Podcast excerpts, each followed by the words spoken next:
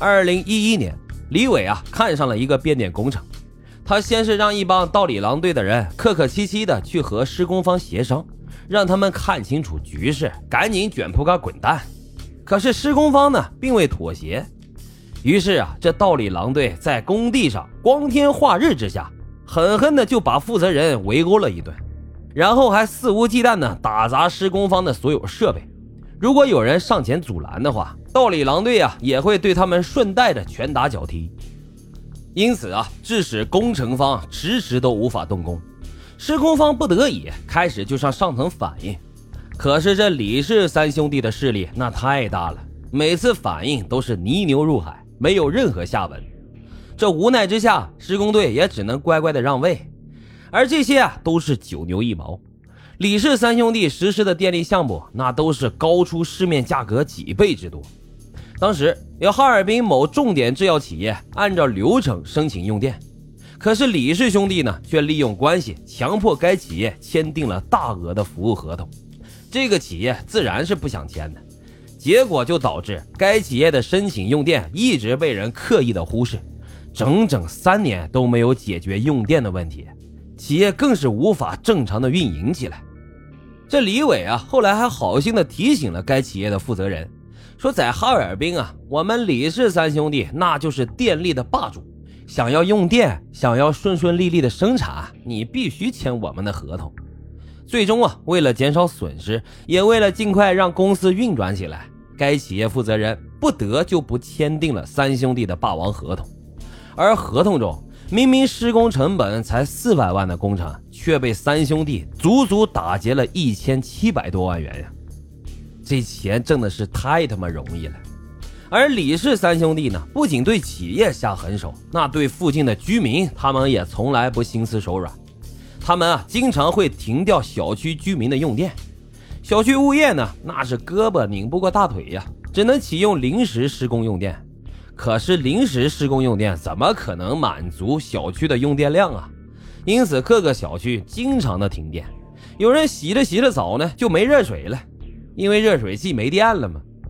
还有的人啊在电梯里面忽然就赶上停电了，然后卡在电梯里就出不来了。有些受不了这样忽然停电的居民啊，甚至举家都搬到了酒店去住。可以说，李氏三兄弟的做法已经严重影响了哈尔滨一带居民的正常生活。可是，靠着黑白两道的势力，这问题一直都没人敢管。李氏三兄弟则根本不管这些，他们仍然靠着这些疯狂的敛财享受。爱车的李伟疯狂的囤积豪车，那数量多达九十六辆之多，其中限量款的车就占了几十辆。爱收藏的李彤呢，则在家里办起了清宫藏品展览，古董无数啊，甚至还不缺乏一些价值连城的宝贝。而喜欢不动产的李健则疯狂的购置房产，全国各地的房地产高达一百多套。而在不断的膨胀当中，李氏三兄弟自我感觉他们可以在哈尔滨供电领域一手遮天了，甚至啊，李伟在海南举行生日宴的时候。他站在舞台的中央，底下的人高喊“祝大哥万岁万岁万万岁”，这是什么样的一个情景啊？这是什么样的一个存在？不过还是那句话，人在做，天在看，出来混，早晚是要还的。二零一八年，哈尔滨多家用电企业联名向国家相关部门反映情况，也联名举报李氏三兄弟的恶行。不久之后，国家相关部门就开始了对李氏三兄弟的调查。而这一次，李氏兄弟仍然想要跟以前一样稍微运作一下，就躲过一劫。可是啊，这一次他们的运作没有起到作用。警方找到了他们大量的违法犯罪证据。二零一八年的十月，李氏三兄弟被警方悉数抓捕归案。二零一九年，中央扫黑除恶督导组进驻黑龙江。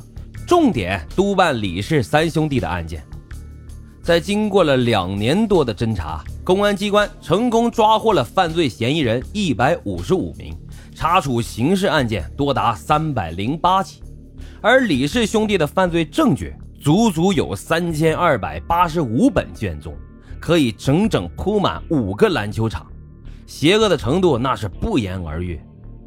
二零二零年十月三日，李伟、李彤被判处死刑，缓期两年执行；李健被判处无期徒刑，并且没收三兄弟的全部个人财产。